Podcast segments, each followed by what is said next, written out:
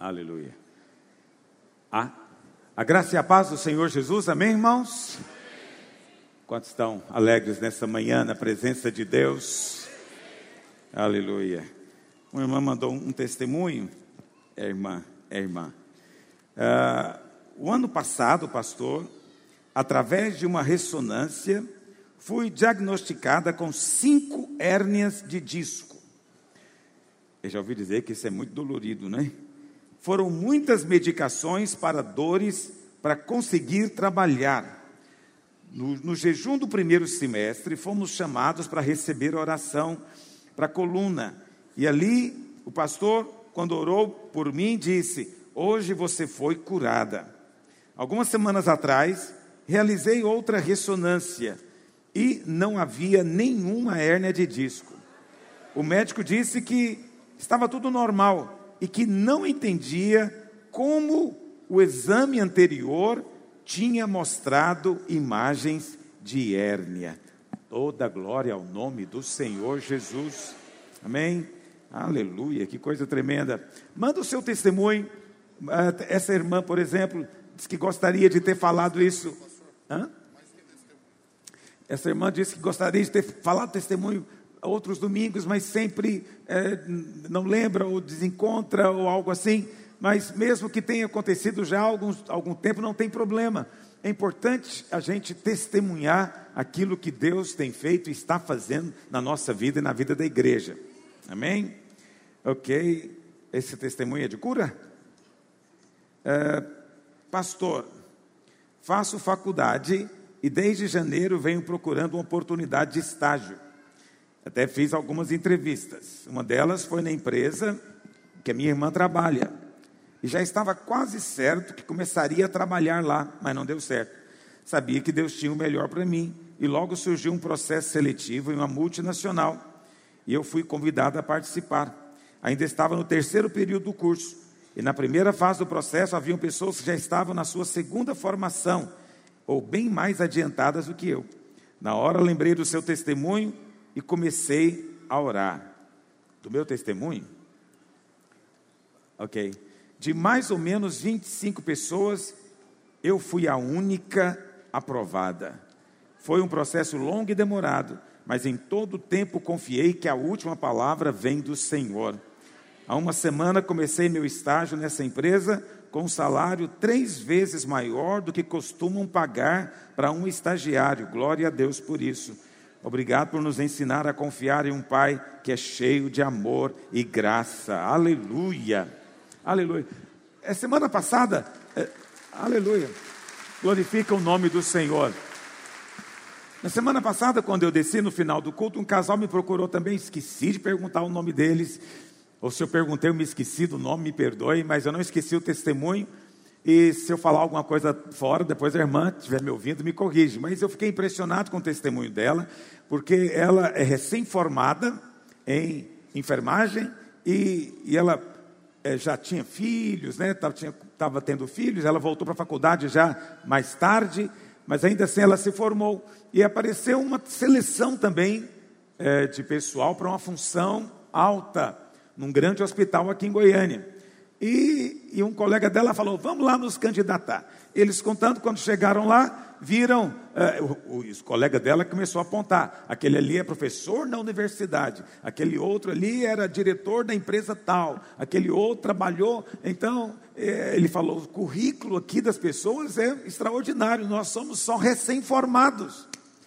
Ela falou: Bom, então, já que eu não tenho a menor chance, vou ficar em paz, vou fazer assim mesmo. E ela disse que fez a seleção e no período que ela fazia a seleção, ela veio, ela sempre está aqui nas reuniões, e eu preguei uma palavra nesse domingo que ela veio, que é, assim, coloquei o nome Quando Deus Cruza os Braços. Alguém se lembra dessa ministração? Eu louvo a Deus que eu tenho uma igreja que lembra das pregações. Isso é privilégio de poucos pastores. E, e, ela ouviu a palavra e ela falou: Hoje Deus cruzou os braços sobre a minha vida. Tenho certeza, aquela vaga é minha. Ela nem estava esperando, mas a palavra mudou a perspectiva dela e ela passou a crer: Deus vai me dar isso. E ela começou então o processo seletivo e ela percebeu que não estava indo muito bem na seleção. Mas ela disse que no, no último momento é, eles fizeram uma dinâmica, dinâmica muito comum, muito conhecida, que eles perguntam para os participantes: se você fosse um animal, qual animal você seria? Então, imediatamente todo mundo disse que queria ser uma águia, né? queria ser um leão, sei lá, coisa desse tipo que parece impressionar mais. E quando chegou a vez dela, ela falou: oh, Jesus, o que, que eu posso falar aqui para esse povo? E ela então disse: Olha, gente, é o seguinte, eu sou crente, eu temo o Senhor, eu leio o Evangelho, e Jesus disse que a gente tem que ser simples como as pombas e prudente como as serpentes. E ela disse que quando ela falou isso, fez um silêncio completo. Porque como assim? Vai ser como uma pomba e como uma cobra? E ela então aplicou como é que ela faria aquilo né, na função que ela estava na seleção, e ela disse que o pessoal que estava lá fazendo a avaliação da banca, eles simplesmente olharam um para o outro perplexo, porque a sabedoria da palavra de Deus é superior à sabedoria do mundo. Ela disse: Olha, pastor, naquele momento eu tenho certeza que eles mudaram a escolha e colocaram o meu nome. Ela disse: Fui escolhida, já estou assumindo a função. Ela disse: Não sei fazer nada que eles querem que eu faça eu falei, mas o Senhor te colocou, agora Ele vai te capacitar. É precioso isso. Olha, você precisa realmente crer, ok? Que quando o favor vem sobre a sua vida, Deus vai te colocar por cabeça e não por cauda. O Senhor vai te colocar em posição de comando, de liderança. Está me entendendo? Seus opositores não poderão resistir você. Amém? Ainda que o seu currículo nem seja o melhor, ainda que você nem seja o próximo da lista para ser escolhido, vão colocar você na frente. O favor de Deus vai te colocar lá. Amém? Se você tem uma empresa, se você vende, representa algo, seu produto pode não ser o mais barato do mercado, mas as pessoas vão comprar de você, porque sobre você está o favor de Deus. É importante que você creia no favor e espere no favor. Pedro diz: Lá em 1 Pedro 1, verso 13, ele diz: para esperarmos inteiramente no favor. Olha o que ele diz, 1 Pedro 1, 13. 1 Pedro 1, 13. Por isso, cingindo o vosso entendimento, sede sóbrios, esperai inteiramente na graça Está entendendo? Pedro está dizendo: espere na graça, não espere nos homens, não espere em você mesmo, não espere no seu braço, não espere na sua inteligência, não espere no seu currículo, não espere no nome da sua família, não espere em nada que procede da carne, mas espere na graça do Senhor. Espere no favor do Senhor, descanse no favor do Senhor, e esse favor ou essa graça está sendo trazida a você na revelação de Cristo. A revelação aqui não é a volta do Senhor, não. Revelação é quando os seus olhos se abrem e você entende quem é o Senhor. Você tem luz no seu espírito a respeito do amor dele por você, da obra realizada no Calvário. Então, isso traz favor e graça sobre a sua vida. Eu insisto com você que você continue crendo, porque mais irmãos serão alçados nesses dias nesses dias em que o Senhor fará chover sobre a sua vida, espere ser surpreendido. Parece um contraditório. Como é que eu posso esperar ser surpreendido? É que quando você espera, tem uma expectativa boa, Deus vem e te surpreende. Você está esperando coisas boas, mas quando a coisa acontece, você fala: puxa, mas ainda era melhor do que eu imaginava. Nesses dias, o Senhor vai surpreender as suas expectativas, que já são boas, cheias de fé, mas Deus tem algo maior para nós como igreja. Quando você diz amém, você está recebendo. O amém é a sua mão espiritual. Amém? Quando eu libero uma promessa sobre você, é importante que você agarre essa promessa pela fé, porque a sua fé é a mão do Espírito que agarra as promessas, as bênçãos, os milagres as obras de Deus na sua vida. Amém? Glória a Deus. Essa semana nós vamos continuar o nosso jejum. Uh, na semana passada foi uma benção. Estivemos aqui com os discipuladores e, obviamente, foi uma reunião menor, porque não são tantos discipuladores assim. Eu creio que são em torno de 900 discipuladores, né? É, mas essa semana já vai aumentar a reunião. Já vai ser reunião com anfitriões. Muito importante, se você é casado, venha com a sua esposa. Deus tem algo reservado para você como anfitrião. Não apenas a palavra será liberada sobre você, você será encorajado, motivado a continuar o seu ministério, mas eu creio também que Deus tem algo bom para você como anfitrião. Há uma recompensa guardada para você. Deus não fica devendo nada para ninguém. Não tem esse negócio de você faz algo para Deus e Deus ignora. Não. Se você fez, você vai receber a recompensa. Se você recebeu a igreja na sua casa e fez isso com alegria, você vai receber a recompensa do Senhor. Qual será a recompensa que o Senhor tem para você? Amém? Vem com seu coração cheio de expectativas a partir de amanhã. Eu vou estar ministrando aqui amanhã. Uh, eu vou estar quase a semana inteira, menos um dia que eu estarei em São Paulo, na nossa reunião lá, lá de pastores. Mas depois eu estarei com os irmãos aqui até o final do jejum para a glória de Deus. Quantos dizem amém? Quantos estão participando desse jejum nesses dias? Aleluia. Hoje eu quero falar sobre desencorajamento, desânimo e até mesmo tristeza e, e depressão, por que não? Você sabe, essas coisas todas surgem em nós porque essa é a estratégia do diabo. É a estratégia mais sutil do inimigo. É tentar produzir em você desencorajamento. Ele começa a dizer na sua mente: Você tem esperado tanto tempo por esse milagre. O pastor está aí na frente, falando: creia, creia, espere o favor. E você já está esperando há tanto tempo. Nada acontece. Outros estão já desfrutando da bênção, mas com você nada tem acontecido. E você às vezes clama, e você questiona Deus: Senhor, até quando? Até quando eu vou ter que esperar? E você muitas vezes se permite ficar amargurado por causa disso, pensando que Deus se esqueceu de você. Mas eu tenho uma palavra de encorajamento nessa manhã no nome de Jesus. O Senhor jamais se esquece de você. E não fique pensando que os seus questionamentos deixam Deus escandalizado. Não fique pensando que os seus questionamentos e as suas eventuais dúvidas afastam Deus de você. Muito pelo contrário, Ele diz: Eu não vou deixar você.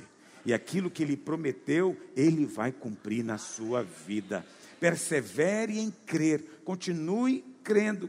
Porque se você permite ao seu coração amargurar-se com Deus, pensando que Deus concede a uns e não a outros, baseado no merecimento de cada um, você vai no final se encher de depressão, desânimo e tristeza. Mas se você entende que para cada um Deus tem um tempo separado, para cada um há um kairós de Deus, você vai esperar com alegria, porque quando a bênção te alcançar, você não vai ter palavras para descrever o que é a bênção do favor sobre a nossa vida. Quantos creem no que eu estou dizendo? Elias foi alguém que passou por um momento profundo de depressão, tristeza, desânimo, onde ele, ele chegou ao ponto de orar pedindo a morte. Eu gostaria de falar sobre Elias nessa manhã. É, eu sei que muitos irmãos não conhecem a história, muitos ainda não leram toda a Bíblia, por isso alguns não estão familiarizados com personagens do Velho Testamento.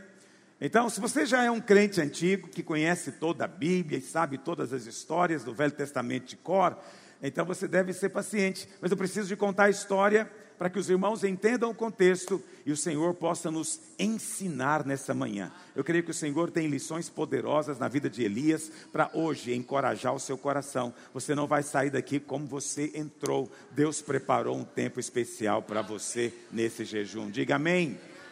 Lá em, em 1 Reis, capítulo 17, verso 1, Elias entra em cena. Nos dias de Elias, quem governava Israel era um rei chamado Acabe. E Acabe tinha uma esposa. O nome dela, quem se lembra? Jezabel. Jezabel. Não coloque esse nome na sua filha, aleluia. Jezabel. Né? Põe Isabel, mas não põe Jezabel. Jezabel você sabe, esses, esses, esses dois personagens mostram dois tipos de ímpios, dois tipos de pessoas que, que não conhecem a Deus. Acabe é aquele tipo de descrente que é indiferente, indiferente às coisas espirituais. Ele não se importa se, se tem Deus ou se não tem Deus. Se alguém pergunta para ele se ele crê, ele fala, não sei. Se tem é bom, se não tem também não estou ligando. Ele é simplesmente indiferente às coisas espirituais. O que ele quer é que a vida seja confortável para ele. Então, se ele tem conforto no seu dia a dia, ele está contente. Assim era Cabe. Ele não se importava se o povo adorava a Jeová ou se adorava a Baal. Para ele não fazia diferença. Contanto que tivesse chovendo e tivesse comida na sua mesa, ele estava tranquilo. Esse é um tipo de incrédulo. Jezabel é um outro tipo. Jezabel é aquele incrédulo engajado. É aquele que de fato crê e, e, e luta contra as coisas de Deus. Jezabel era definitivamente maligna, ok? Era alguém de fato usado pelo maligno. Essa é Jezabel, sacerdotisa. Ela era rainha e também era sacerdotisa de Baal e Astarote. Elias então entra em cena. Vamos ler? Então Elias, o tesbita dos moradores de Gileade, disse a Acabe: Tão certo como vive o Senhor, Deus de Israel, perante cuja face estou. Oh, guarde essa frase, vai precisar dela daqui a pouco. Perante cuja face estou. A maneira como Elias se apresenta diante de um rei, não é impressionado com esse rei, não é impressionado em estar na presença dessa majestade humana. Elias diz: Eu estou diante da face de Deus, eu vivo na presença de Deus. Isso significa que Elias era alguém que cultivava o senso de presença de Deus. Você sabe, isso é um exercício, todos nós temos que desenvolver. Não é por acaso que o nome do Senhor Jesus é Emanuel, que significa Deus conosco. Qual é a promessa? Eis que estou convosco todos os dias até a consumação do século. Nunca te deixarei, jamais te abandonarei. É uma promessa. Essa promessa não é feita para aquele crente que se comporta melhor somente. Ela é feita para todos os filhos. Todos os filhos. A promessa é a mesma. O Senhor não vai deixar você. Então você pode desfrutar da presença todo o tempo. Não importa o que você está fazendo, pare de vez em quando e desfruta. Perceba, eu estou diante do Senhor, eu ando diante da face do Senhor, os seus olhos repousam sobre mim, eu não posso me ausentar dele. Se eu subir aos céus, lá ele vai estar. Se eu fizesse a minha cama no mais profundo abismo, ele estaria lá também. Ainda que eu ande pelo vale da sombra da morte, eu não tenho que temer, porque ele está comigo, ele jamais me deixará. É Deus Emanuel. Esse é Elias, forte senso de presença de Deus. Mas ele então libera a palavra. Ele diz: nem orvalho, nem chuva haverá nestes anos, segundo a minha palavra. Por que, que Elias falou segundo a minha palavra e não segundo a palavra de Deus? Porque Elias era um homem de aliança. Ele entendia o que era a aliança. E a aliança do Velho Testamento era muito clara. Se você obedecer estes mandamentos, virão e te alcançarão estas bênçãos. Se, porém, você se afastar de Deus, indo após outros deuses, então haverá a maldição. E a maldição, ela é descrita lá em Deuteronômio, capítulo 28. E uma das maldições é: o céu sobre a sua cabeça será como bronze virá seca. Elias sabia disso. E Elias está vendo Acabe e Jezabel é, divulgando estabelecendo culto a Baal em Israel. Elias está vendo o povo seguindo outro Deus. Então ele chega e diz: Olha, eu conheço a aliança, eu sei que é assim, eu vou decretar a palavra: não vai chover. Deus acena embaixo, por quê? Porque Deus já havia dito na aliança, mas hoje nós somos profetas da nova aliança. Presta atenção, para falar de acordo com a aliança, Elias nem orou. Hoje também, para você declarar a nova aliança, você nem precisa de orar. Basta você simplesmente tomar para si. Qual que são as cláusulas da velha aliança? Não matarás, não roubarás, não é? Não é isso? Não dirás falso testemunho, não cobiçarás. Essas eram as cláusulas. E se você falha, vem o juízo. A nova aliança não tem exigência, é só promessa. O Senhor diz: Eu vou escrever a minha lei no seu coração. Eu serei o seu Deus, você vai ser o meu povo. Ninguém vai ter que ensinar você, porque todos me conhecerão. Porque para com seus pecados eu vou usar de misericórdia, e dos seus pecados, iniquidade, jamais me lembrarei. Só promessa. Quando você conhece a promessa, você chega e declara, decreta. Deus está dizendo que Ele não se lembra mais do seu pecado. Se o pecado foi removido, se Deus não está vendo, então vai chover sobre a sua vida. O céu não será de bronze sobre você, mas o céu sobre você vai ser um céu de abundante chuva. Veio a palavra do Senhor dizendo: Elias, sai daqui, vai para o lado oriental e esconde-te junto à torrente de Querite, fronteira ao Jordão. Beberás da torrente, e ordenei aos corvos que ali mesmo te sustentem. Foi, pois, e fez segundo a palavra do Senhor, retirou-se e habitou junto à torrente de Querite, fronteira ao Jordão. Os corvos lhe traziam pela manhã pão e carne, né? É sanduíche, hambúrguer, cheeseburger, como também pão e carne à noite e bebia da torrente. Então Elias tinha corvos que estavam servindo, que maravilha. Mas passados os dias, o que aconteceu com aquele ribeiro? Secou. Por quê? Porque Elias mesmo tinha determinado que não ia chover, não tinha água para alimentá-lo, ele secou, não chovia sobre a terra. Então lhe veio a palavra do Senhor dizendo: Seu tempo aí acabou. É, sabe, essa expressão vem daqui algum pastor, que deve ter sido um pastor extraordinário, pregou essa mensagem sobre Elias, e ele usou essa expressão: o seu tempo pode acabar em certos lugares. Porque todas as vezes que alguém quer falar alguma coisa para mim, e ele quer me dar um cala-boca, pastor, ele diz: Pastor, o meu tempo aqui acabou. É que quando diz isso, aí não há mais nada a ser dito, porque o tempo acabou. O único problema é que aqui a fonte não secou, aqui não tem seca, o céu continua chovendo. Muito cuidado quando você pega certos textos e aplica indevidamente, ok? Você não pode chegar para sua esposa e falar: Eu estou achando que meu tempo nesse casamento acabou. Não, não, o seu tempo lá não vai acabar. O dia que acabar é porque a morte chegou, porque só a morte separa você dela. Então, quando você falar isso, esteja certo de estar na UTI do hospital. E diga para ela, amor, eu acho que o nosso tempo acabou. Você está liberada a partir de amanhã, ok? Só nesse caso. Então, aprenda a fazer a aplicação apropriada. É verdade que sempre existe um ali. Volta por gentileza. Volta para o verso 4. Olha o que o Senhor diz para Elias. O Senhor diz assim: é, ali ordenei aos corvos que te sustentem. Ali, ali. Presta atenção, sempre tem um lugar designado para você. Sempre há um lugar designado para nós. Ok? E nesse lugar designado, se você fica nele, haverá provisão para você. Nem que corvos tenham que te trazer um Big Mac toda manhã, haverá provisão para você. Porque você está no lugar designado. É o ali, o ali do Senhor. Só que não significa que é para o resto da vida, realmente. Não significa que tudo aquilo que Deus te dá é para sempre. Há coisas que Deus te dá que são às vezes momentâneas.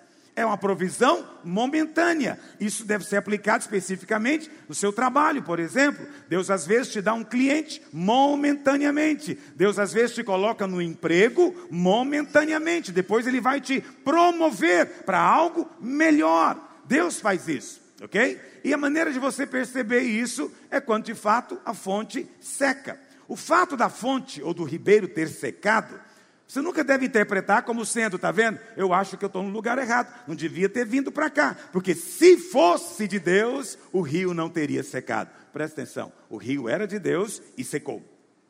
Estão entendendo o que eu estou dizendo? Porque muitos irmãos também, eles avaliam as circunstâncias e querem definir tudo pelas circunstâncias. Não, aprenda a perceber a voz de Deus. Deus te trouxe para cá, Deus te conduziu até aqui. Esse ribeiro aqui é o lugar que Deus te colocou, foi designado. O fato do rio ter secado não anula nada do que Deus fez. Deus fez até aqui. Ah, então foi o diabo que secou o rio. Também não foi o diabo que secou o rio. O diabo tem nada a ver com isso ok? É simplesmente o processo de Deus na sua vida. Uma vez que Deus te tirar daqui, vai providenciar um outro lugar para você. Vamos lá, avança para o verso 7 novamente. A palavra do Senhor diz que então veio a palavra do Senhor dizendo, verso 9: Dispõe-te e vai a Sarepta, que pertence a Sidom. Demora-te ali onde ordenei a uma mulher viúva que te dê comida. É interessante isso, né? Primeiro Deus manda os corvos cuidarem de Elias, agora ele manda uma mulher viúva. É um negócio complicado. Uma mulher viúva, ela não tem nem para si, ela não tem nem arrimo de família. E ela agora vai sustentar o profeta. Essa é a maneira paradoxal como Deus faz. Ok? Deus sempre faz sair água da pedra. Deus sempre vai tirar a provisão de onde você menos imagina. Por isso, não fique com seus olhos presos nas circunstâncias, porque de onde você acha que não era possível acontecer nada, Deus vai fazer algo acontecer. Quantos dizem amém? A Bíblia fala então que ele foi para Sarepta, que fica em Sidom, que era fora de Israel. Por que foi para fora de Israel? Porque Acabe estava procurando ele para matá-lo. Ok? Porque Acabe é natural, ele acha que Elias é que tem o poder de fazer as coisas acontecerem. A Bíblia fala então que Elias chegou na cidade, estava ali uma mulher viúva apanhando lenha. Ele a chamou e disse: Traze-me, peço-te, uma vasilha. Próximo. Ok. Então eu vou ler lá na. Essa não está funcionando? Bom, vou contar a história para você. A Bíblia fala que Elias então pediu para a mulher trazer o pão, e ela falou: Não tenho nada na minha casa, não tenho nada, e eu vim aqui pegar aqui esse cavaco, né, que é essa, essa lenha né, velha aqui, eu vou acender o fogo e vou fazer o resto da comida que eu tenho e vou morrer. Eu e o meu filho. Elias diz: faz, pega o que você tem e faz para mim. Isso é um negócio assustador também não é para você e nem para o seu filho, faz para mim este pão. E a mulher fez. Quando a mulher faz, Elias então decreta a bênção sobre ela e diz: Olha, nesse tempo, nesses três anos, o azeite da sua botija não vai acabar. E a farinha de trigo que você está guardando ali naquela jarra não vai cessar. Quanto mais você tira, mais vai aparecer. Por quê? Porque a provisão de Deus veio sobre você. Aquela mulher orou e o profeta foi a resposta de Deus para ela. Passado alguns dias, o filho morreu. O filho morreu e, a mulher falou: Ô oh, profeta, você veio aqui para lembrar os meus pecados, trazer condenação. E Elias, então, a Bíblia fala que ele vai e ressuscita a criança. Então você vê, esse capítulo 17 é só milagres extraordinários. Tudo porque Elias vivia na presença. No capítulo 18, a Bíblia fala então que de novo veio a palavra de Deus, verso 1, capítulo 18, verso 1. Então, muito tempo depois, veio a palavra do Senhor a Elias, no terceiro ano, ou seja, esse muito tempo aqui é três anos depois. Deus disse para ele: Vai, apresenta-te a Acabe, porque darei chuva sobre a terra. Por que, que Deus mandou de novo o profeta falar com o rei? Porque Deus não divide a sua glória. Se Deus fizesse chover sem avisar primeiro que ia chover, poderia acontecer dos profetas de Baal dizerem que eles é que fizeram chover pelas suas magias. Deus então quer que fique bem claro, e o profeta tem que dizer isso. A seca veio porque eu falei, e agora vai chover porque eu estou falando, porque toda glória é do Senhor. Por isso é muito complicado aquele que vem aqui e ora no domingo, durante a semana ele vai na novena, na sexta-feira ele vai no despacho. Porque quando acontecer o milagre, quem fez?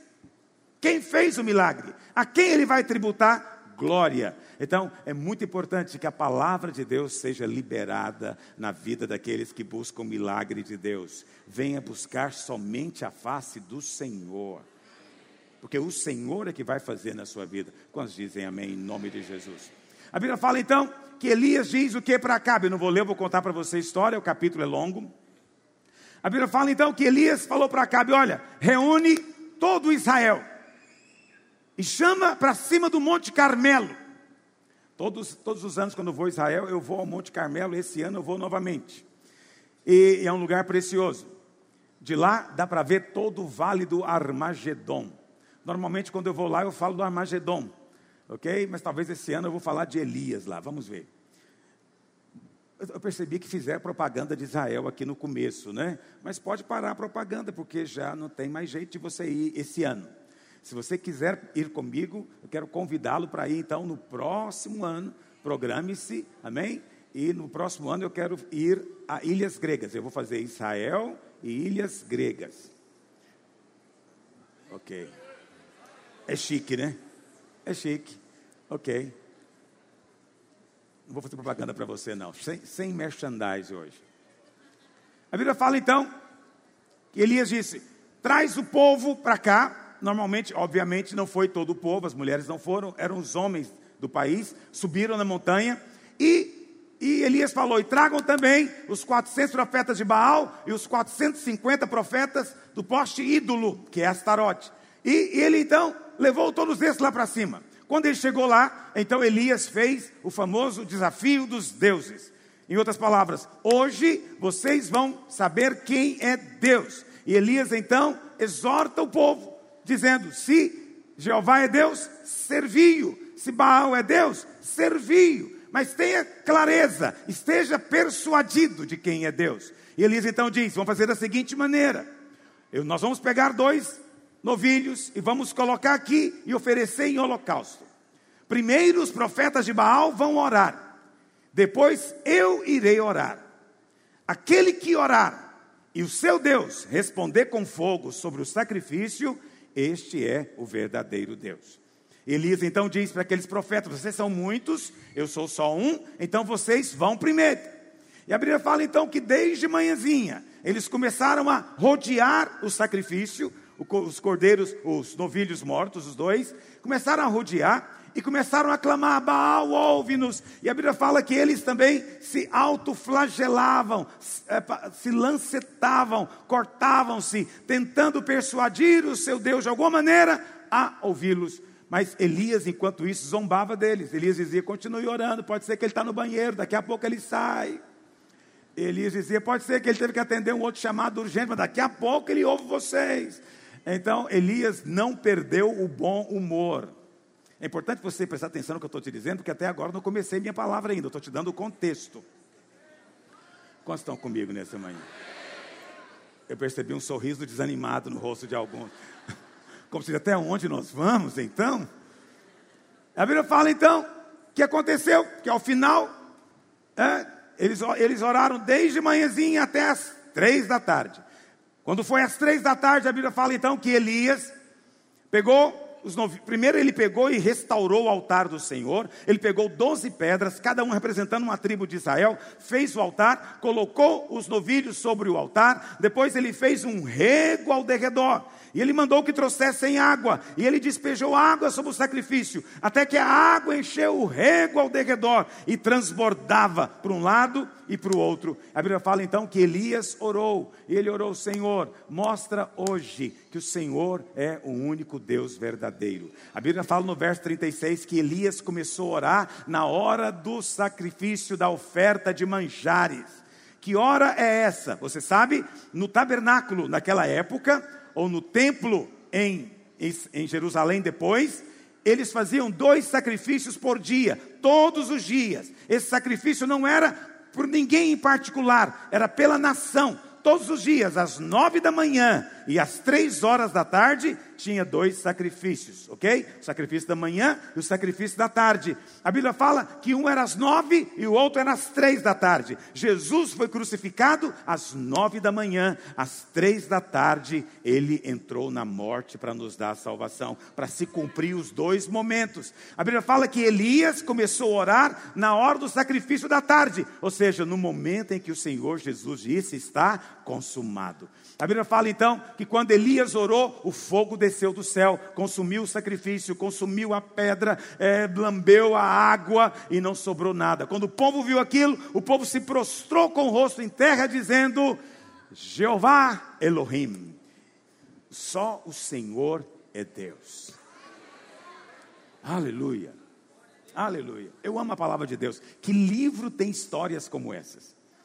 Não existe, não existe livro nenhum como a Bíblia. Tem história de todos os tipos, com todo tipo de emoção que você quiser. Mas essa é uma das minhas prediletas.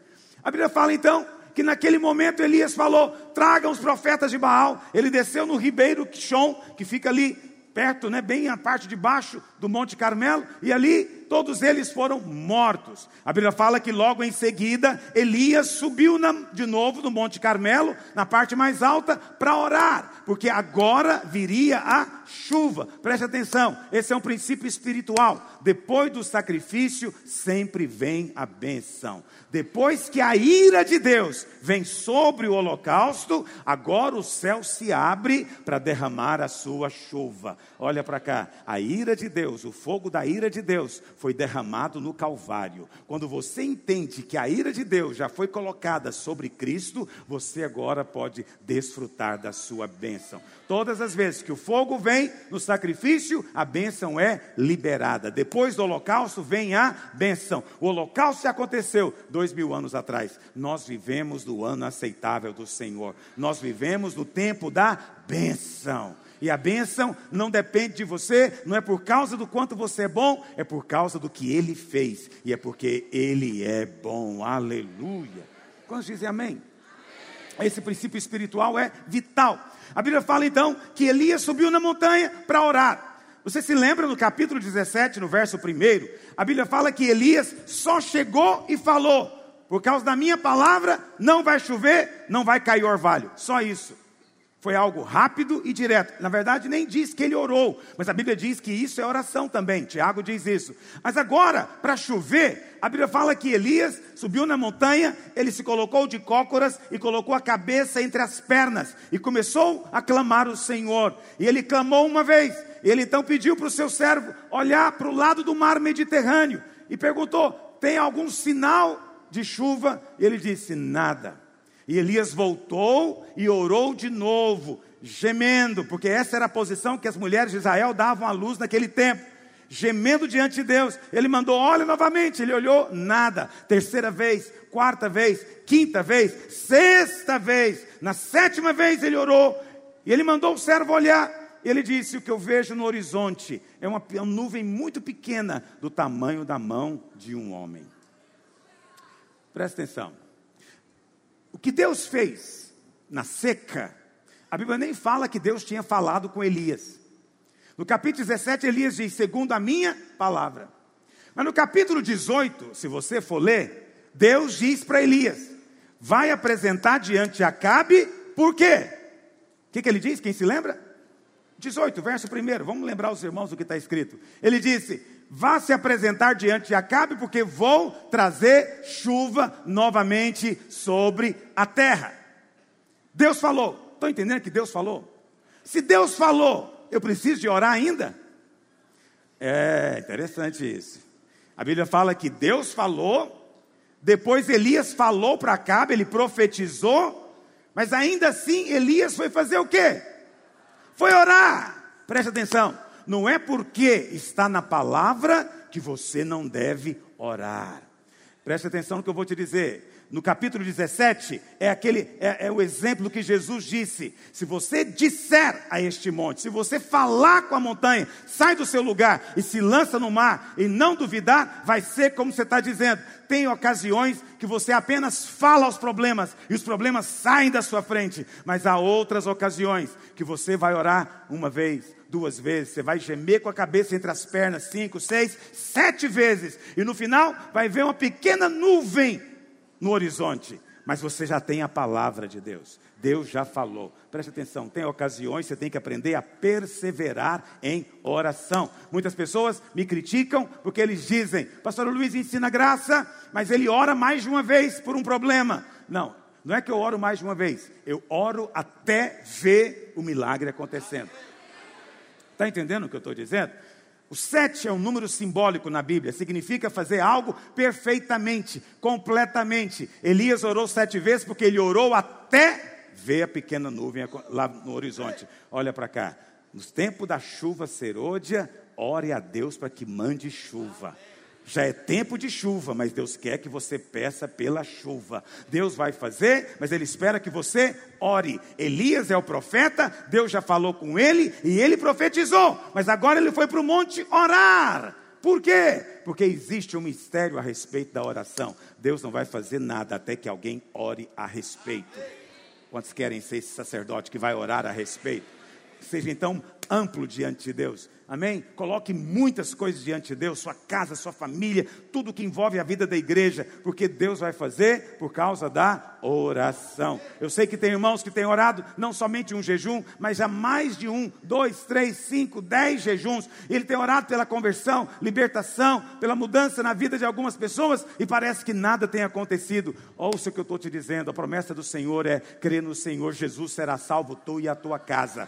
Você já foi salvo, falta agora a tua casa, vai ser tu e a tua casa. Então faça como Elias, coloque a cabeça entre as pernas e geme diante de Deus. Isso não é errado, isso é orar.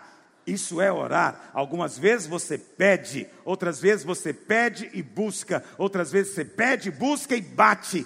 Mas para esses a porta vai se abrir em nome de Jesus. Quantos dizem amém? amém. Capítulo 19, verso 1. A Bíblia fala que Acabe ficou tão impressionado com tudo aquilo que tinha acontecido, e ele volta para casa, e ele então conta para Jezabel tudo o que aconteceu.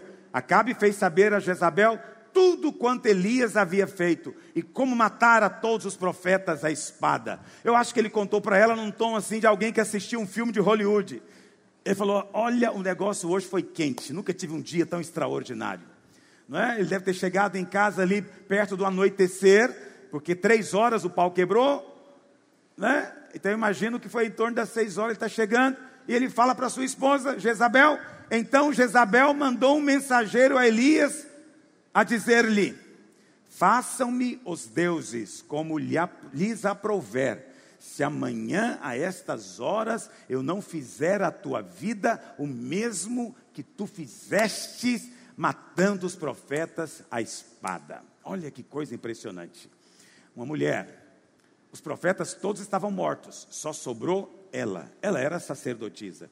Ela era profetisa de Baal, ok? Temendo, pois, Elias, aqui começa a minha mensagem. Aqui começa o que eu quero dizer para você. Olha quantas coisas extraordinárias no capítulo 17 e 18. Vamos relembrar? Elias chega e diz: O Deus perante cuja face estou. Elias chega e decreta a palavra profética: não vai chover, não vai cair nem orvalho. Depois Deus manda ele para a beira de um riacho e corvos traziam comida para ele. Depois manda para uma viúva cuidar dele. E durante três anos a mulher despejou o azeite da garrafa e o azeite não acabou. Durante três anos ela enfiou lá a cumbuca para tirar a farinha e a farinha não cessou. Depois Elias orou com o garoto morto, o garoto ressuscitou. Elias sobe na montanha, faz o fogo do céu cair. Depois da mesma montanha, ele ora e a seca acaba e vem chuva do céu. Uau! O que, que esse homem tem a temer? Os outros é que tem que ter medo dele. Mas aí apareceu uma mulher em cena. Quem é homem sabe, não brinque com mulheres. Não, não, não. Quando a mulher resolve ser brava com você, o pau vai quebrar na sua vida. Não é? Se você tem uma chefe e ela não foi com a sua cara, ore ao céu pedindo favor. Ok? Porque a situação não vai ficar legal para você. Elias sabia disso. A Bíblia fala então que esse homem, que não teve medo de 450 profetas, mas matou os 450, estava com medo de uma mulher. As irmãs têm que respeitar, valorizar as coisas. Todo mundo diz que é o sexo frágil. Onde é que está a fragilidade aqui?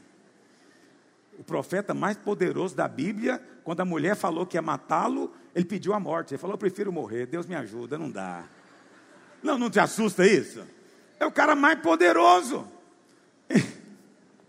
Mas isso não vale para você, você é uma mulher cheia do Espírito. Quem tem que ter medo de você é o diabo e seus demônios porque você ganhou ousadia e autoridade. Essa mulher aqui era maligna. Era maligna. Eu não sei se você percebe isso, mas nos filmes, quando eles querem realmente arrumar um vilão para inspirar medo, sempre é uma bruxa. Bruxos não inspiram medo na gente. Já parou para pensar nisso? Tem bruxo que às vezes até parece um cara simpático. Mas quando eles colocam a bruxa na porta da casa da Branca de Neve com a maçã na mão, quando eu era criança eu morria de medo. E aquele nariz com a verruga, e se alguém tem verruga no nariz, ora para o Senhor tirar. Mas olha, quando eu vi aquilo, sério, então preste atenção. Deixa eu continuar aqui. A Bíblia fala então que Elias teve medo. O desânimo começa com medo. Está me ouvindo? Tudo começa com o medo.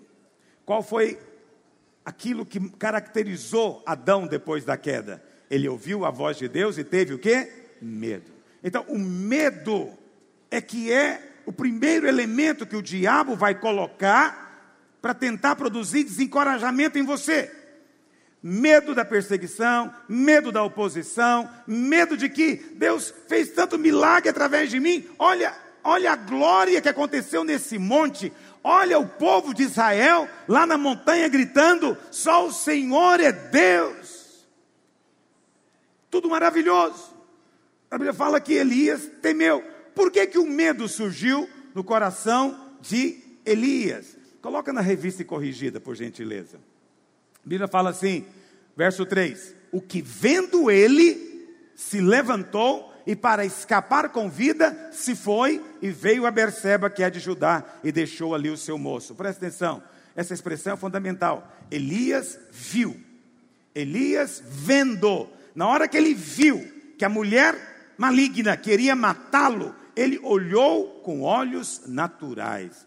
Olha para cá, mesmo o homem mais cheio de fé do Velho Testamento, o homem que simboliza para nós esse herói extraordinário da fé, mesmo esse homem, se ele resolve olhar para o natural, perde a fé. Se ele resolve olhar para aquilo que somente é visto no mundo físico, ele perde a fé e, consequentemente, se torna assustado, amedrontado. O diabo sempre quer mostrar para você as coisas naturais, o quanto elas parecem difíceis. Olha como você tem feito, nada tem acontecido, o fulano não tem mudado, o milagre não aconteceu, você continua sozinho, o casamento não aconteceu, você não prosperou, sua dívida não foi paga, sua empresa está quebrando. O diabo está sempre querendo que você olhe para o natural Homens de Deus olham com outros olhos. Homens de Deus veem na ótica de Deus, eles veem de acordo com a promessa de Deus. Eu não nego essas coisas, são fatos, mas eu coloco os meus olhos no Senhor, porque o que eu vejo é Deus mudando a história diante de mim. É isso que precisamos. Precisamos de homens e mulheres com essa postura. Elias perdeu. Elias olhou para si esqueceu todos os milagres que aconteceram tão recentemente e fugiu com medo. Que o Senhor nos abra os olhos hoje para termos um coração cheio de fé e não cedermos às mentiras do diabo ao nosso derredor.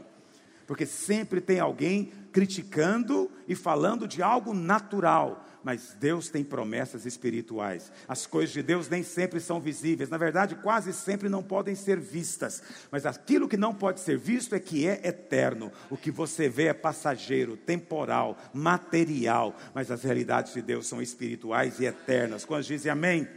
Verso 4: Ele mesmo, porém, se foi ao deserto, caminho de um dia, e veio e se assentou debaixo de um zimbro, e pediu em seu ânimo a morte. Volta para a atualizada, por favor. E disse: Já basta. Toma agora, ó Senhor, a minha alma, pois não sou melhor do que os meus pais. Olha o nível que Elias chegou. Presta atenção. Um dia antes, um ou dois dias antes, que ele andou um dia. Então, dois dias antes, Elias protagonizou a cena mais extraordinária que um profeta poderia protagonizar. Apenas dois dias depois, ele está debaixo de um arbusto pedindo a Deus a morte, dizendo: não dá, não dá, não dá para continuar, está muito difícil, eu não sei se eu consigo isso, acho que não tenho capacidade para essa obra, isso está além da minha força. Veja, nada do que aconteceu foi ele que fez, não foi ele que fechou o céu, não foi ele que trouxe comida no bico do corvo, não foi ele que fez o azeite e a farinha é, não acabar, não foi ele que ressuscitou a criança, não foi ele que fez cair fogo do céu, e nem depois foi ele que fez chover, nada foi ele que fez. Por que, que Elias está desencorajado? Se a obra toda é de Deus. Porque os seus olhos saíram do lugar certo. Coloca os seus olhos no Senhor nessa manhã. Quantos dizem amém? Põe os seus olhos no Senhor, descansa no Senhor. Não é você que vai fazer. Mas Elias, quando começou a olhar para si mesmo e para as circunstâncias, ele sentiu medo. Isso me faz lembrar de quem? Pedro. A Bíblia fala que eles estavam no barco, Jesus vinha andando sobre as águas. Eles acharam que era um fantasma, mas Jesus disse: Sou eu, não tem mais. Pedro disse: É o Senhor, manda que eu também vá andar sobre as águas. O Senhor disse: Pode vir. E Pedro saiu do barco, ele teve fé para sair do barco. Mas a Bíblia fala que depois que ele saiu, ele começou a reparar, reparar olhar no vento soprando. E ele lembrou que ele aprendeu na escola que é impossível andar sobre as águas. Existe uma tal de lei da gravidade. E ele falou: o vento está forte, eu não sei o que está acontecendo. Começou a afundar. Por quê?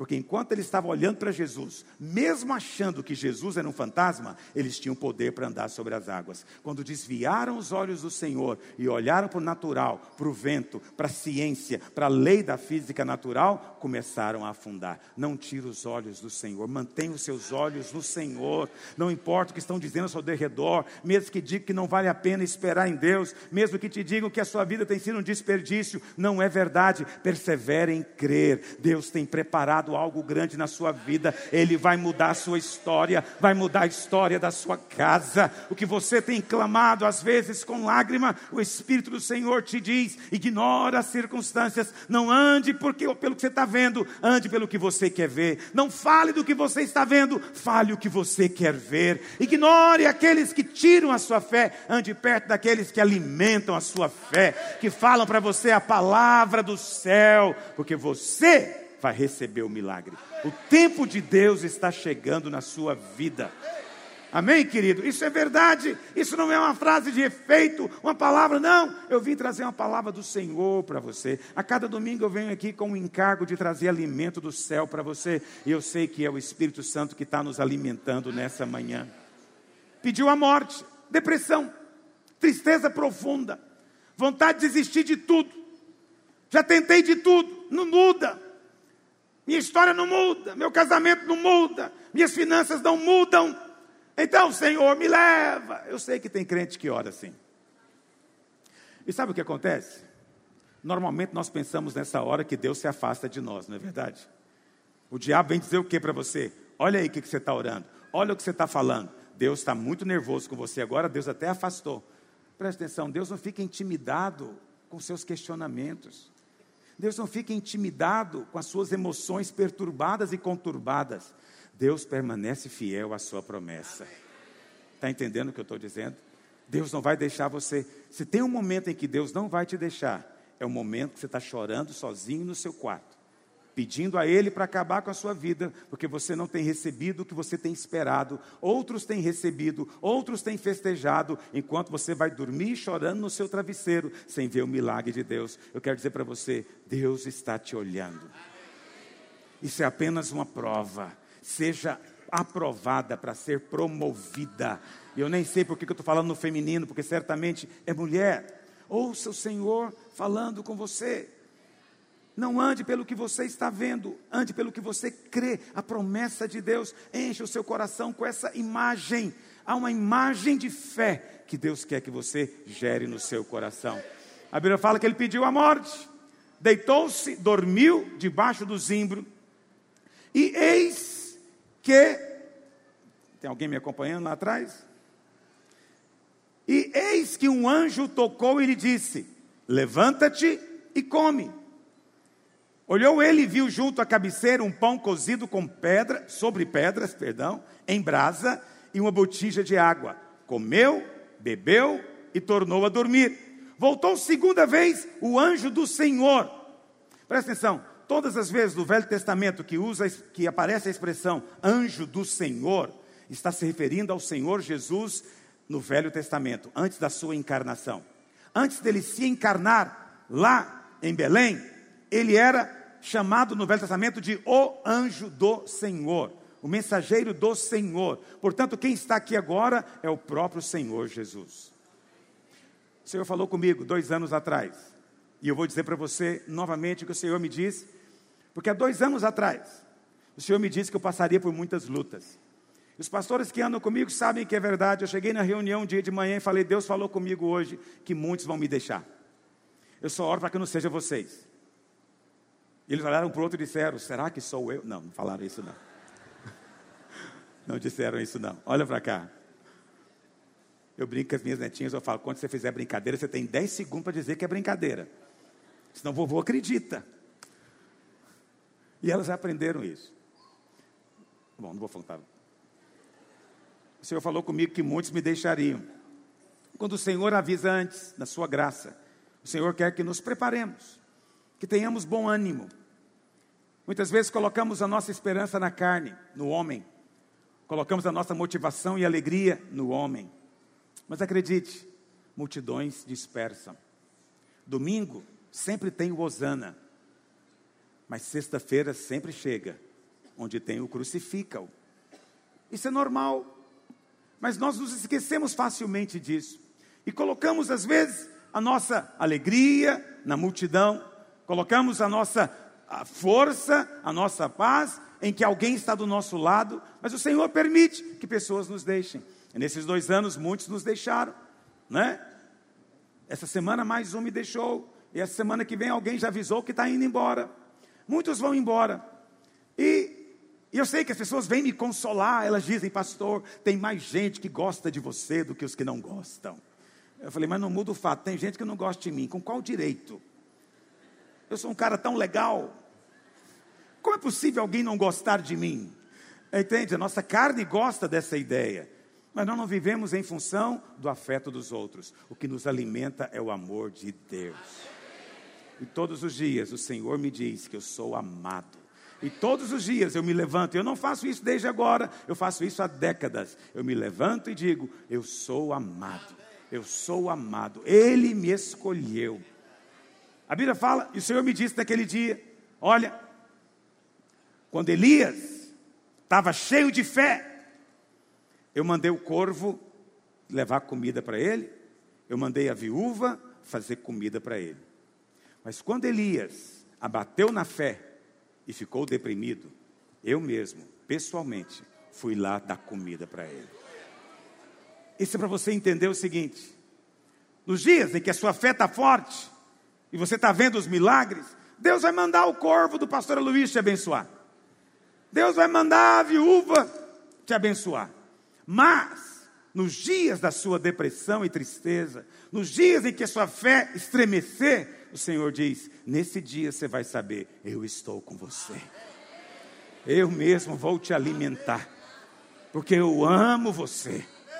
A sua tristeza não afasta Deus, a sua depressão não ofende a Deus. Deus não se sente intimidado ou assustado por causa dos seus questionamentos, que você não entende, mas Ele se aproxima, Ele te acalenta, Ele te diz: não tema, eu estou com você. É isso que o Senhor te diz hoje. Ele te diz: Eu estou com você. Você não precisa pensar que está chorando sozinho ou sozinha. Eu estou com você. Eu estou aqui para enxugar as suas lágrimas. E o tempo da sua bênção está chegando. Estações estão mudando. Uma nova estação está vindo sobre a sua vida. Essa é a promessa de Deus. É tempo de deixarmos o desencorajamento. Agora, como o Senhor faz isso? A Bíblia fala que o anjo do Senhor tocou e disse: Levanta e come, porque o caminho te será sobremodo longo. O que, que o anjo do Senhor fez para ele? O anjo do Senhor fez um pão assado sobre a pedra tudo aponta para Cristo. O pão é Cristo, o pão é a palavra, a pedra é a palavra. E ele pegou uma botija de água, essa água também é o Espírito. Tudo que Deus faz, ele faz pela sua palavra e pelo Espírito. O anjo do Senhor vem nutrir Elias com a palavra e com o Espírito. Cada vez que você vem aqui nesse domingo de manhã, você vem para receber a palavra e o Espírito. Se você vem com a postura correta, se você vem com a disposição de receber, você não vai sair como você entrou, porque o Senhor diz que há abundância de pão e de água, há abundância na mesa dele para você. E quando você come a palavra, você é fortalecido. A Bíblia fala que Elias se levantou, comeu e bebeu, e com a força daquela comida, caminhou 40 dias e 40 noites, sem parar. Então é uma comida que produz uma energia sobrenatural. A palavra de Deus vai te fortalecer. Ouça a palavra. Quando eu digo isso para você, não tem nada a ver comigo. Está me ouvindo? É porque eu tenho convicção que o alimento que eu tenho servido você é palavra de Deus. E está em linha com o Evangelho. Se você ouve essa palavra, você vai ser alimentado, você vai sentir rios de vida jorrando do seu interior. Eu te garanto você vai sentir isso, não é por causa de mim. Então, ouça a palavra, ouça no carro, ouça em casa, continue ouvindo. Amém? Se você tem um tempo disponível, ouça a palavra, seja alimentado. O Senhor sabe que a sua jornada às vezes é difícil. O anjo do Senhor diz para Elias: a jornada é longa. A jornada é longa, o Senhor sabe o que está diante de nós, nada o surpreende, Ele tem preparado já um caminho, mas também Ele preparou um suprimento para que você seja fortalecido para cumprir o seu projeto, para cumprir o que está diante de você. Mas Ele diz: às vezes vai ser longa a caminhada, às vezes vai ser difícil a caminhada, mas não se preocupe, eu preparei um pão para você. E com a força desse pão, você não vai esmorecer. Então veja, Elias está passando por luta, mas há um suprimento do céu. Verso 9, a palavra do Senhor diz: Ali a Bíblia fala que Elias foi para Oreb. Oreb é apenas um outro nome do Monte Sinai. E ali ele entrou numa caverna, onde passou a noite. E eis que lhe veio a palavra do Senhor. Na Bíblia, cavernas também tem sentido, tem um sentido espiritual. Caverna é lugar de gente também deprimida, angustiada. Ok? Mostra como Elias estava. E ele passou a noite. E então veio a palavra do Senhor e lhe disse: Elias, o que, que você está fazendo aqui? Presta atenção, isso é uma pergunta interessante. Se Deus está perguntando o que ele está fazendo lá, significa que não foi Deus que o levou lá. Concorda comigo? Se Deus está falando, o que você veio fazer aqui no Monte Oreb? Por quê? Eu disse para você, quando eu comecei a ministração, se lembrar do primeiro versículo, lembra disso? Quando Elias se apresenta a primeira vez na Bíblia, diante de Acabe, o que que Elias diz? O Deus perante cuja face estou. Elias vivia na presença de Deus. Mas quando ele fugiu de Jezabel, ele perdeu o senso da presença. E ele foi buscar a presença novamente. E onde é que ele foi buscar a presença? Em Horebe. Horebe simboliza o Sinai, o monte que representa a lei. Muitos irmãos, quando estão passando por luta, tendem a desconfiar da graça. Tendem a achar que é muito bom para ser verdade tendem a pensar que o favor é uma mensagem muito simples e que talvez precise de fazer algo além. E ele então vai atrás do Senhor novamente em Horebe, no Sinai. Mas o Senhor diz o quê? O Senhor não abandona você, mas ele diz: o que você está fazendo aqui?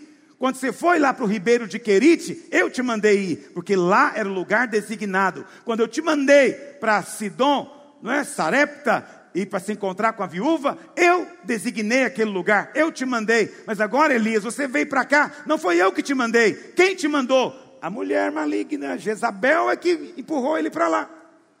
O diabo empurra você em direção do merecimento da lei. Mas quando chega lá, o Senhor diz: O que você está fazendo aqui? Você não precisava ter vindo aqui para conversar comigo. Você vivia diante de mim. Era só falar, eu iria ouvir você. Quantos estão aprendendo hoje?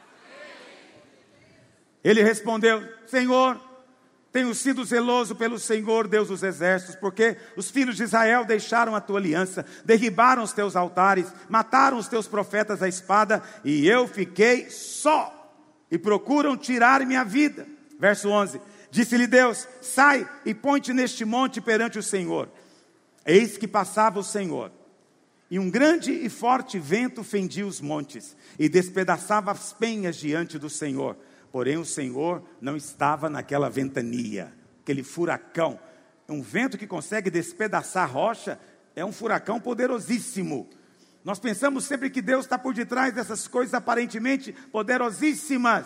Mas a Bíblia fala que o Senhor não estava lá. Presta atenção, não atente para a aparência das coisas. Perceba se tem o selo da presença de Deus. Quantos estão compreendendo o que eu estou dizendo?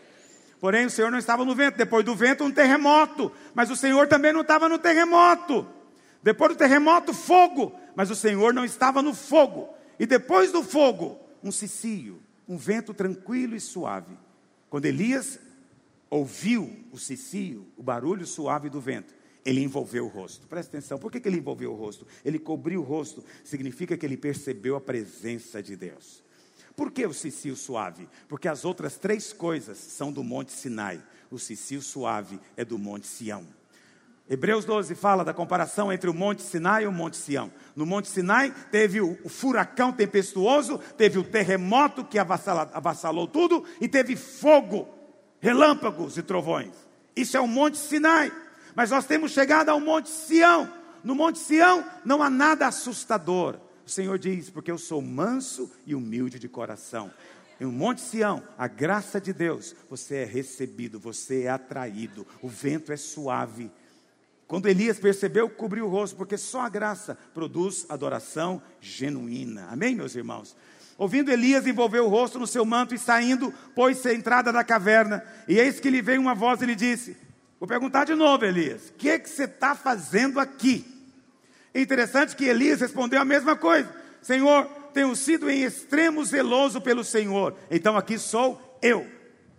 Lá no Monte Carmelo, ele sustentou o testemunho de Deus. Mas aqui agora ele está sustentando o próprio testemunho. Saiu da posição. Não há merecimento diante de Deus. Por mais que você se ache zeloso, seu zelo nunca é suficiente para atingir o padrão de Deus. Seu zelo não pode pagar pela bênção de Deus. Muitos crentes chegam diante de Deus com esse argumento: Senhor, tu sabes como eu tenho sido fiel na tua obra, fiel na tua casa, por isso eu estou orando. Não, não faça como Elias, isso vai resultar na sua vida em amargura, tristeza e depressão e desânimo. O Senhor quer que você seja encorajado, mas só é encorajado quando chega diante dele confiado no favor imerecido. Mas Elias resolveu confiar em si mesmo. Depois ele diz: Porque os filhos de Israel deixaram a tua aliança. Primeira acusação. Derribaram os teus altares. Segunda condenação. Mataram os teus profetas à espada. Terceira condenação. Elias falou três palavras de condenação contra Israel. Lá no Monte Carmelo, Elias condenou o povo? Não. Elias chamou a sensatez. Hoje vocês vão descobrir quem é Deus. E uma vez que você descobre quem é Deus, sirva-o. É isso que Elias fez. Isso é graça. Elias poderia ter dito ao povo: vocês são a raça de víboras, vocês têm adorado deuses estranhos, vocês têm matado. Ele não falou nada, porque Deus não mandou ele condenar o povo. Deus mandou que ele mandasse cair fogo. Mas não era fogo na cabeça das pessoas, era fogo sobre o altar, é fogo sobre a cruz. Mas quando ele chega diante de Deus, ele resolve falar de Israel. Olha para cá. Hoje nós vamos ter aqui a mesa do Senhor. Domingo passado o Senhor falou comigo, ou foi no atrasado? O Senhor falou comigo, enquanto eu peguei o cálice, o Senhor disse: quando os filhos estão sentados à mesa, é preciso ter boas maneiras, porque o pai não deixa um filho ficar apontando o dedo para o outro na mesa. A mesa é lugar de harmonia. Quantos entendem o que eu estou dizendo? Mas alguns irmãos, às vezes, na sua oração, resolvem falar mal do irmão do lado. Senhor, tu sabes que esse homem não me ajuda em casa, esse homem tem me feito sofrer, esse homem é isso, esse homem é aquilo. Presta atenção, esse homem é o presente de Deus para você. Quando você vai diante de Deus falar mal de alguém, Deus não gosta. Estou te contando isso. Deus não gosta. Porque isso é espírito de condenação. Quantos irmãos fazem isso? Eles vão orar falando mal da igreja. Ok? Ah, pastor, eu não posso falar nada. Claro que pode. Né, esses dias aconteceu de maneira prática isso. Uh, vou te dar um exemplo. É só um exemplo, ok? Que está me ocorrendo aqui. Eu frequentemente termino o culto fora da hora estabelecida. É, eu sou um pecador contumaz. E aí, alguém chega em mim e dá uma sugestão. Pastor, o senhor não pensa que seria bom terminar na hora? Porque tem maridos que não são crentes, a gente pode voltar para casa. É, o senhor não acha que também é mais seguro, né? não podemos, não podemos é, expor as crianças? Então ele vai dar sugestões. Veja, isso é bom, não há condenação envolvida. Mas tem outros irmãos que podem chegar e falar de que maneira? Não adianta falar a gente já falou, mas nunca resolve. A igreja nunca nos ouve. A igreja não se preocupa conosco. Não sabe o quanto é difícil ter um marido incrédulo que fica nos amaldiçoando por causa da macarronada de domingo. Não adianta mais. Presta atenção, esse cidadão está dando alguma sugestão? Não, ele está trazendo o quê? condenação. Condenação é a razão do seu desânimo. Estou contando as razões. Olhar o natural, se encher de medo, não é? Depois, Elias fez o quê? Mostrou o seu merecimento e agora está mostrando tanto que os outros são ruins. E no final ele completa dizendo: E só eu fiquei, só eu que preocupo em fazer a obra nessa igreja, só eu que estou orando aqui, só eu que sou um pastor fiel, só eu que lidero dessa maneira, só eu que faço e deixo de fazer. Todas as vezes que tem um só eu, prepara, filho, daqui a pouco o desânimo vem. Por quê? O pensamento do só eu significa que você imagina que você é insubstituível imprescindível. Mas eu tenho que falar uma palavra amorosa, com muito amor, sem condenação. Ninguém é insubstituível.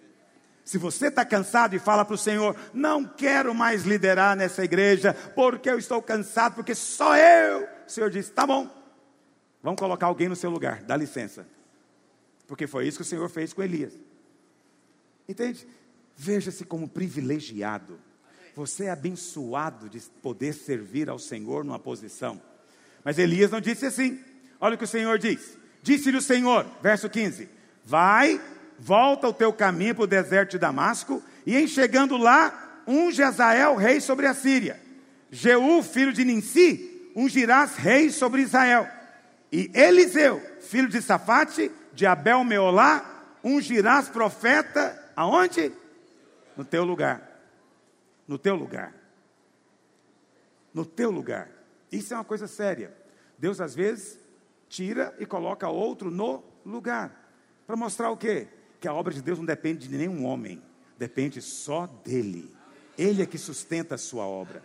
Então, eu vigio muito para não ter essa ideia de que eu sou imprescindível nessa igreja, porque eu não sou. De que eu sou insubstituível nessa obra, não sou.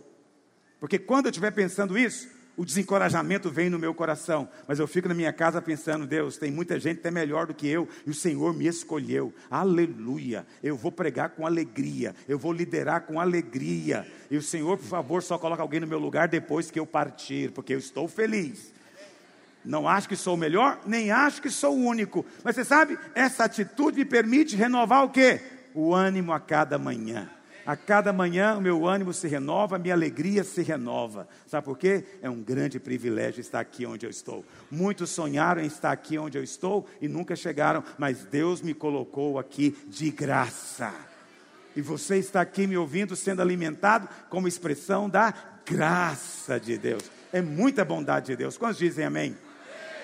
Por que, que o Senhor mandou ungir essas pessoas? Então ele vai explicar, verso 17: Quem escapar a espada de Azael, Jeú matará. Quem escapar a espada de Jeú, Eliseu o matará. O que está dizendo aqui? Olha, Elias, está preocupado com Jezabel? Devia ter esperado em mim e conversado comigo, porque eu já determinei a solução do problema. Você vai ungir esses três, porque um deles vai solucionar o problema. Se Azael não matar, Jeú mata. Se Jeú não matar, Eliseu mata. O que, que o Senhor está falando aqui? De quem está falando? De Jezabel, porque esse Jeú que está sendo aqui escolhido para ser rei, foi ele que eliminou Jezabel. Então o Senhor está dizendo: Eu estou vendo o seu problema e eu vou resolvê-lo. Eu mesmo vou resolver, porque eu sou aquele que peleja as suas guerras. Você não tem que voltar lá lutando contra Jezabel. Eu vou lutar por você eu é que te darei vitória. É o que o Senhor está dizendo em outras palavras. Mas no final o Senhor diz: Mas não fique pensando que você é o único e que eu não tinha mais alternativa a não ser você e que eu, como Deus, dependia de você. Tá bom, Elias? Você não era o único. Também conservei em Israel sete mil. Todos os joelhos que não se dobraram a Baal e toda boca que não o beijou. A Bíblia fala que nesse momento acabou o medo de Elias. Não é fantástico isso? Elias chegou aqui pedindo a morte, mas agora ele é outro homem. Outro homem. Algo aconteceu. O que, que aconteceu? Ele foi alimentado com a palavra e foi confrontado naquelas coisas que são da lei, que é o merecimento, o espírito de condenação e esse espírito também de ser insubstituível, que é pensar de si além do que convém. Quando Deus fala para ele, é o seguinte: já está definido. Deus não tinha falado para ele ainda que ia levá-lo para o céu. Deus não tinha falado ainda. Mas preste atenção: Deus falou, seu lugar Você vai descer daqui do monte e já vai ungir Eliseu. Ele vai ser profeta no seu lugar. Quando Elias vê que ele não é insubstituível, vê que aquela obra que ele está fazendo é pelo poder de Deus, ele muda completamente. A Bíblia fala, no capítulo 1 de 2 Reis, Acabe morreu, e o seu filho, chamado Acasias, começou a reinar. E a Bíblia fala então que esse Acasias, ele estava ali no seu quarto, olhando a paisagem, ele morava no palácio, o quarto era certamente no segundo, terceiro andar, e ele então caiu da janela do quarto e ficou doente por causa da queda. E a Bíblia fala que ele enviou mensageiros e disse: Vão, por favor, consultem a Baal Zebub, Deus de Ecrom, se eu vou sarar dessa doença. Esse é o Acasias. Isso ele falou para os mensageiros. Mas o anjo do Senhor disse a Elias: aqui é Jesus.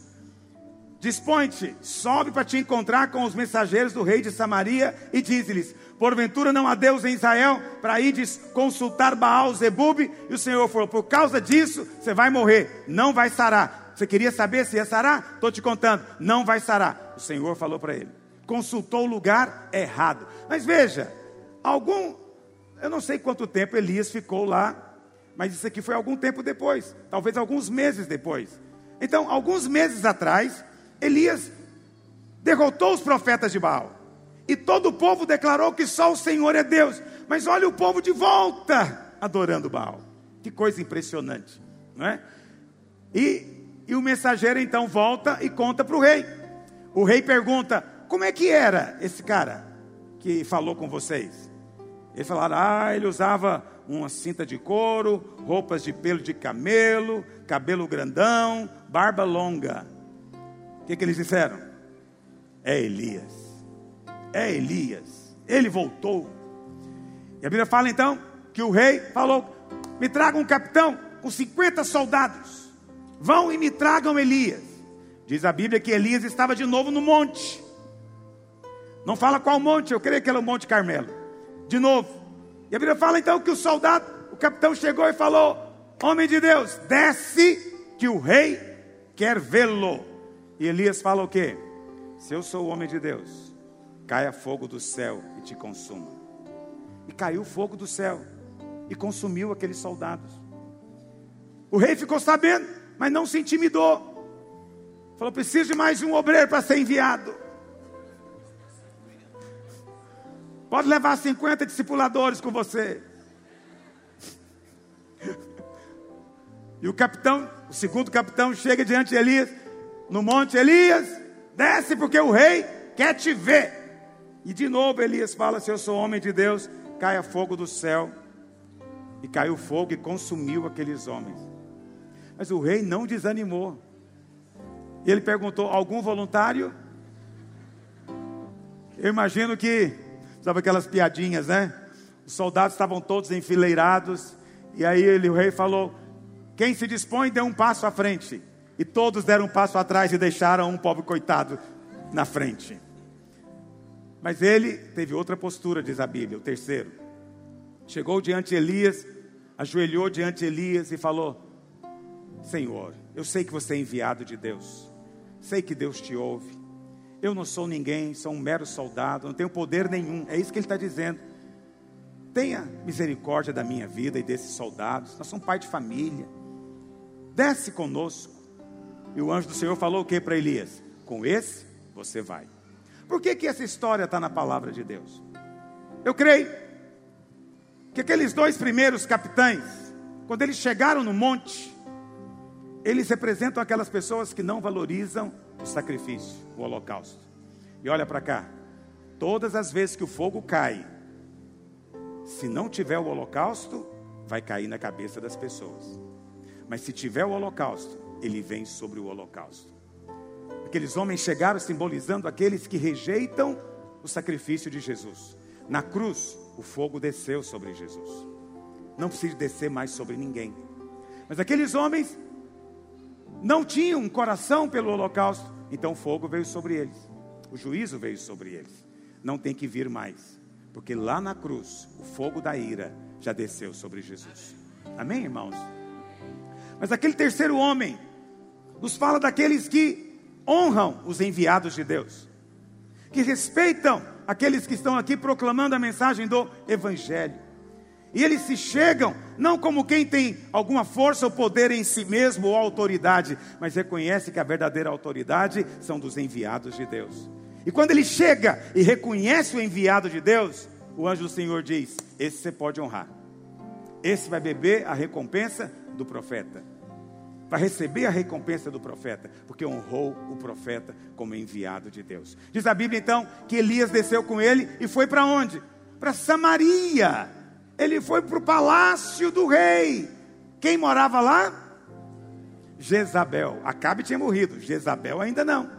Jezabel estava lá. Você lembra que Elias fugiu de Samaria por causa dessa mulher? Agora Elias está voltando e ele está indo para o palácio falar um negócio que não é legal, não é agradável. Ele entra no palácio, chega diante do rei e fala o quê? Acasias, é o seguinte: porventura não tem Deus em Israel para você ter que ir consultar entidades. Então o Senhor te disse: vai morrer, arruma suas coisas, você vai morrer. E a Bíblia fala que logo em seguida ele morreu e Jezabel não pôde fazer nada. Mas e Elias? É outro homem. Olha a atitude serena Olha a postura confiante, olha a postura cheia de paz. Aconteceu algo na montanha. Aconteceu uma revelação, um entendimento. Quando Elias entendeu que não tinha nada a ver com ele, mas que era tudo obra de Deus. Quando ele entendeu que não tinha que olhar o natural, mas apenas o poder de Deus. Que não precisava de temer coisa alguma, porque ele é o amado do Senhor. Quando ele percebeu que não é por merecimento, que ele não precisa de condenar e nem precisa de pensar que ele é imprescindível, quando ele entendeu que a obra é do Senhor e o Senhor é que faz, o descanso veio na vida dele. Eu quero dizer um testemunho para você. Muitos irmãos me mandam mensagens tentando me confortar. Eu agradeço muito. Quero dizer que isso é muito encorajador. Mas eu estou em paz na presença de Deus, sabe por quê? Porque a obra não é minha, a igreja não é minha. Não foi eu que morri por ela, ela tem um dono. Eu sou apenas um servo cuidando dos seus conservos, mas a obra é do Senhor. Quando alguém diz que não quer andar comigo, isso não me ofende de forma alguma. Não me deixa na minha casa desesperado. Por quê? A mim cabe fazer a obra que ele me designou para fazer. Está no lugar que foi designado para mim. Eu estou no lugar certo, na hora certa, diante do povo certo, nesse tempo do Kairós de Deus, para que a chuva dele venha sobre nós. Você vai desfrutar disso.